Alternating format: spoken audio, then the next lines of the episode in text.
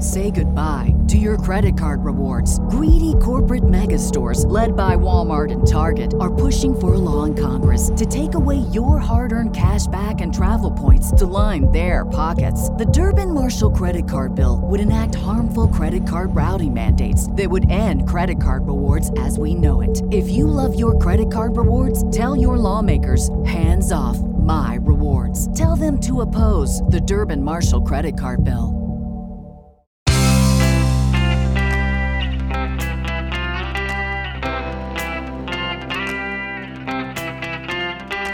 Changing your life one story at a time. This is the Chicken Soup for the Soul podcast with editor in chief, Amy Newmark. Hey, it's Amy Newmark with some instant inspiration for you from Chicken Soup for the Soul. Today, I want to talk about grandmothers, particularly those larger than life grandmas whose grandchildren can't stop telling stories about them. In our new book for Mother's Day and beyond, Chicken Soup for the Soul, The Magic of Moms, we have plenty of these stories about eccentric, spunky grandmothers who really do teach their grandchildren a lot about how to live their lives. Christy Adams, for example, had such a grandmother. One day, Christy received an urgent call from her aunt Turn on the TV, Granny's on the Channel 10 News. Christy clicked on the TV just in time for the teaser. And stay tuned for a daring story that happened just this afternoon and a criminal who didn't realize what he was getting into. It turned out that Granny had made a sandwich run for her office and was stopped at a red light downtown. She had the window rolled down to enjoy the breeze when a man rushed up to the driver's side window intending to carjack her. Now, what the would be carjacker couldn't have known was that this woman simply wasn't a granny.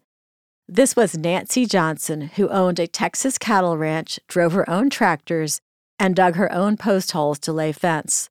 The week before, she had shot a rattlesnake and chopped off its head with a shovel. Granny was also driving a brand new vehicle, so she wasn't about to hand it over lightly. When that would be carjacker leaned into the open window, he said he had a gun and she should get out of the car.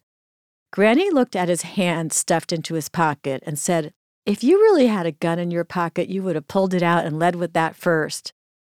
She had called his bluff, so now the man yanked open the door and grabbed Granny and tried to pull her out of the van. She leaned on the horn and started yelling and kicking the man. Then she kicked him in the crotch and he tried to run away, but Granny wouldn't stand for that. Now it was her turn to grab him, which she did as she yelled for some bystanders to help her hold him down. They pinned the man to the sidewalk, holding him there until the police came.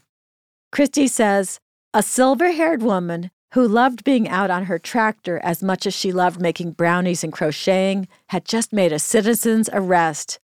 She says this was one of many lessons she learned from her grandmother. She encouraged us to push boundaries and expectations, but even more so, she taught us fearlessness.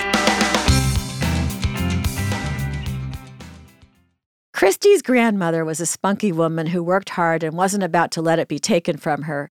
And Chris Flay's grandmother was a very impressive 90 year old who helped Chris see her life in a new and brighter light right when she needed a change in attitude.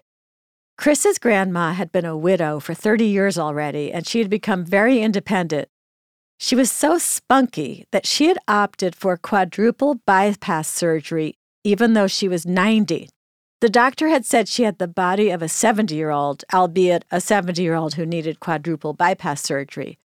She had no fear, and she knew she would sail through. And she was right. The surgery was successful, and about a year later, when she was up and about, Chris and her partner, Anne, invited Grandma to their house for ribs. Chris and Anne were both delayed at work that day, so when they got home, Anne started cooking, and Chris took Grandma to her office nearby to kill time. Chris says, I helped Grandma lower herself into my sports car, and then I drove the short distance to my company's headquarters.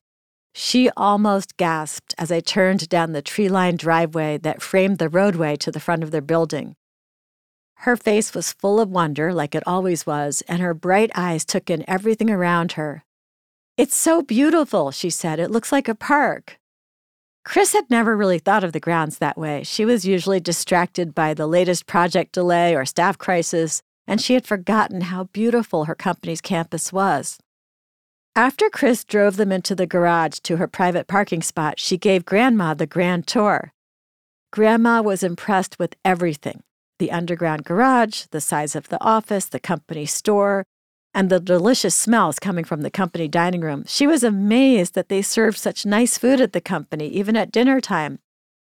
Then they visited Chris's own office, where Chris had nice mahogany furniture and a desk and her own conference table, except that Grandma thought that a man sat at the desk and that Chris worked for him from the conference table. She was surprised that the whole place was Chris's and that Chris was the boss. As they left the office, Grandma looped her arm through Chris's and said, You've certainly done very well for yourself. I'm so proud of you. Back at the house, dinner was still running behind, and when they finally sat down to eat quite late, the ribs were tough.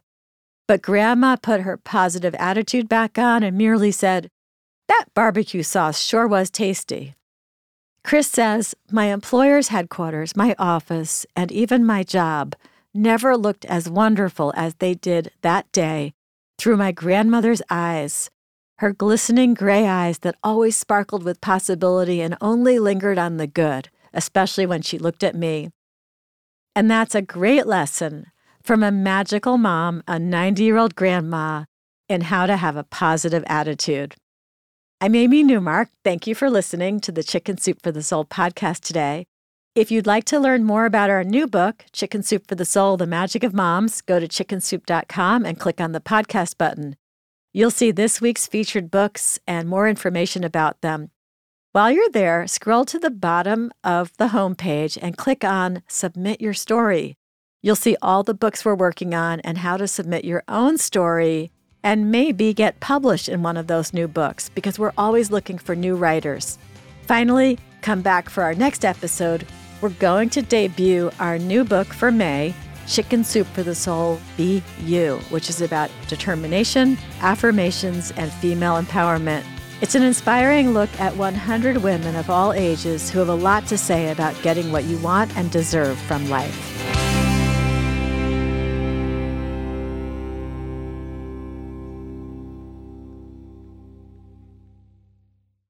American Giant makes great clothing, sweatshirts, jeans, and more right here in the U.S. Visit American-Giant.com and get 20% off your first order with code STAPLE20. That's 20% off your first order at American-Giant.com, code STAPLE20.